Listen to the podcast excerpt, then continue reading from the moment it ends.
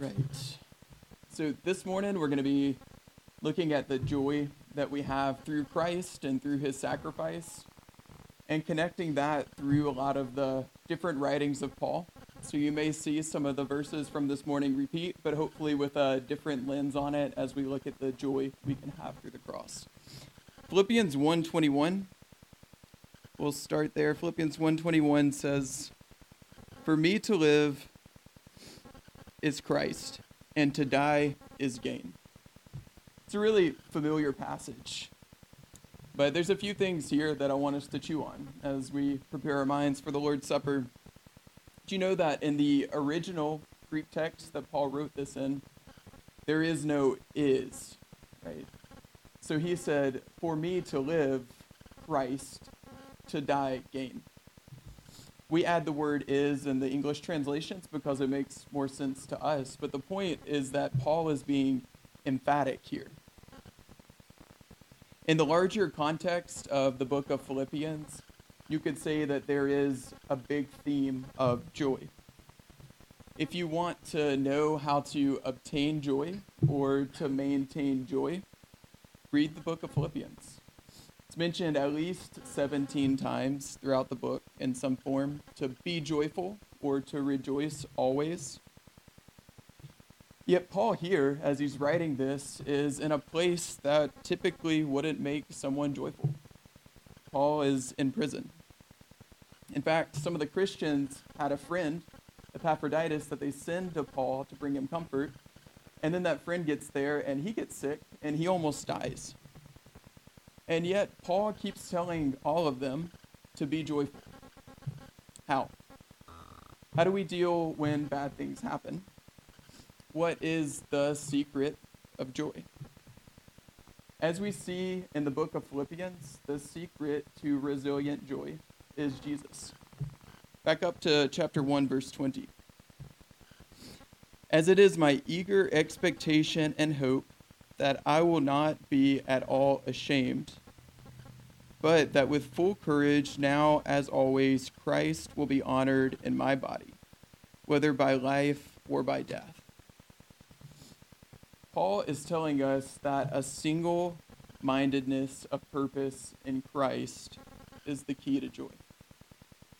Think about it. When your mind has been in a hundred different places at once, has that ever been the most joyful time of your life? Duplicity of mind robs us of joy, and a singular mindset on Christ brings us joy. Look at chapter 2 of Philippians and in verse 5. Philippians 2, go 5 through 8.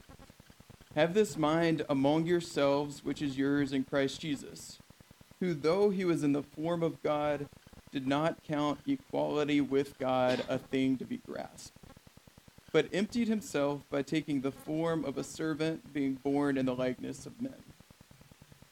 And being found in human form, he humbled himself by becoming obedient to the point of death, even death on a cross. We're supposed to have a mind that is submissive, just like Christ did. Even though he was God, he let go to become lower, to become a man, to become a man that gave his life for us in his life and through his death. Does selfishness and trying to do what we want to do rob us of our joy? I think it robs us of our joy a lot. I expect my day to go a certain way, and when it doesn't, I'm robbed of my joy. But if we have the mindset of Christ, we can fix that. Humble yourself, put others first, as Jesus did. And no matter what the circumstance is that you feel has robbed you of your joy, you're going to be all right. Go to chapter 3. Chapter 3 here in Philippians, we'll read verses 20 through 21. But our citizenship is in heaven and from it we await a Savior, the Lord Jesus Christ, who will transform our lowly body to be like his glorious body by the power that enables him even to subject all things to himself. Paul is teaching us to have a spiritual mind like Christ, to not think of ourselves as citizens of this world, but to be citizens of Christ. When bad things happen and this world is falling apart around us, does it not help to maintain our joy when we recognize that because of Christ's sacrifice, our citizenship is somewhere else? Does that bring joy to us? Keep going in Philippians. Look at 4 verse 11. Not that I am speaking of being in need, for I have learned in whatever situation I am in to be content. If I'm satisfied by Jesus, no matter whether I'm rich or poor, or pr- in prison or free, or hungry or full, you cannot take joy from me. If we learn to have this singular focus on Christ with a humble, spiritual, and submissive mind like Christ, then joy will be ours because of Christ. Always. To live is Christ. Let's go back to Philippians 1 and in verse 21. Philippians 1 21 again, for to me to live is Christ and to die is gain. Be honest with this question. If I remove the word Christ and gain from this verse, how would you finish the sentence if there was just a blank slot there? For me to live is blank, and to die is blank. How would you answer that? I think this is the ultimate expression of how a Christian should live and think. Life is what? Life is baseball. You ever see those shirts where it's just like life is and it has a ball on it? Life is baseball. For some, life is music. Let's grow it up a little bit. For some, life is work, advancement, money. For some, life is family. For others, life is my reputation and what other people think of me. That's some people's lives. And if we're honest with ourselves, there have been times in our lives when some of those things probably filled in the blank for us. So, what does it mean to say that life is Christ? What about the second question here? Death is what?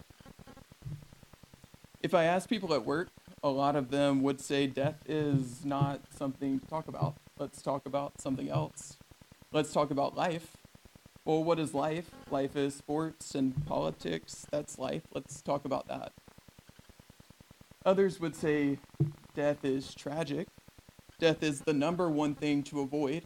So make sure you take all your vitamins and rub all your creams to prolong it as long as you can. What does it mean if we can truly say that to live is Christ. Look at 1 and verse 20 again.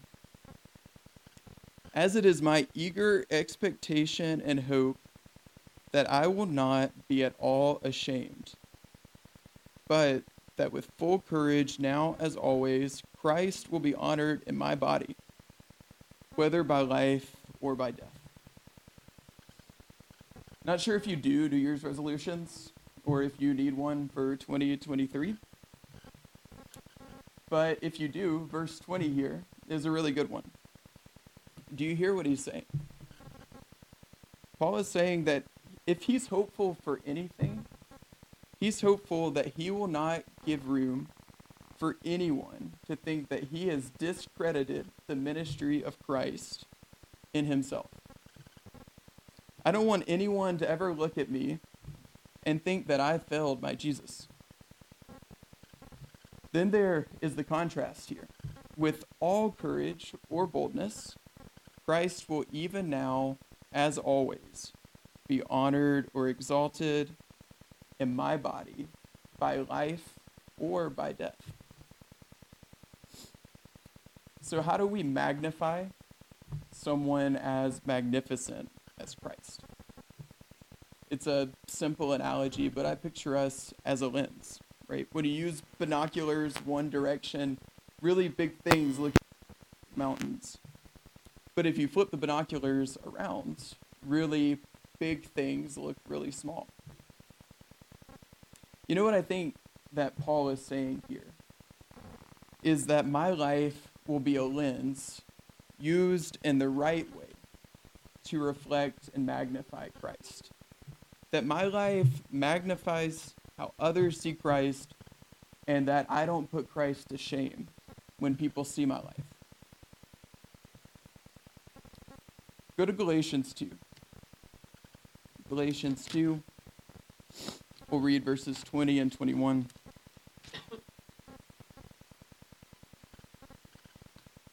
I have been crucified with Christ. It is no longer I who live, but Christ who lives in me. And the life I now live in the flesh, I live by faith in the Son of God, who loved me and gave himself for me. I do not nullify the grace of God, for if righteousness were through the law, then Christ died for no purpose. When Paul says in verse 20 that he has been crucified with Christ and that he is now dead, what's Paul trying to say when he talks about himself dying so that Christ can be the thing that animates him? Look at Galatians 6:14.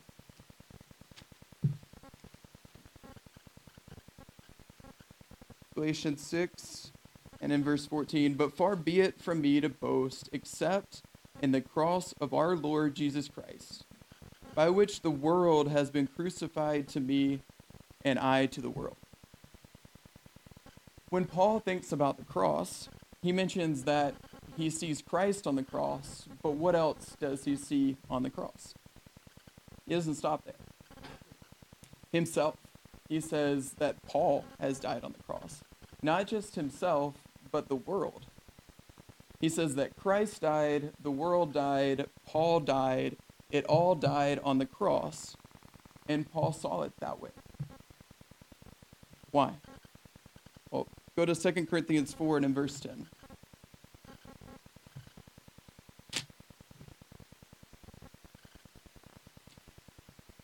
2 Corinthians 4:10 Paul says always carrying in the body the death of Christ so that the life of Christ may also be manifested in our bodies. Paul believed that when death worked in him would make life work in other people. That the way God would reach the world is by having people die to themselves in front of others so that others could have life. Paul thought of his life in that way. For to me, to live is Christ for the furtherance of the gospel. What's my life? For us to live is Christ, and it's not about us. Go back to Philippians 1. Philippians 1, this time we'll go verses 12 through 14. I want you to know, brothers, that what has happened to me has really served to advance the gospel, so that it has become known throughout the whole imperial guard and to all the rest that my imprisonment is for Christ. And most of the brothers, having become confident in the Lord by my imprisonment, are much more bold to speak the word without fear. Paul is in prison and he's saying, Look, I know that things look really bad, but they have actually turned out for the furtherance of the gospel because of Christ. Because Christ is living in Paul, the word has made it to the White House, so to speak. It's made it to the Imperial Guard here. He never would have been able to reach those people without being in prison. In verse 14, he says that people are actually more encouraged for the cause of Christ because of what has happened to him. That even more people are talking about Christ and growing in confidence because of his struggles. You ever meet someone who is going through something so terrible? Uh, you could say it's maybe the sole provider of a family loses his job and he's struggling to put food on the table. or a terminal illness that someone is going through. Sometimes you see those people complain and they get really broken. And what they're going through is terrible and incredibly tragic. But every now and then, you see someone going through something so awful, and you know what's weird about them? They're not talking about them. They're smiling at everybody, and they're being nice to everybody, and they're talking about hope. All they want to do in this sickness or in this difficult situation is to make sure that God gets the credit and that people see him even bigger. Isn't it neat when you see that? You know what? No matter what, God is good and it's going to be okay.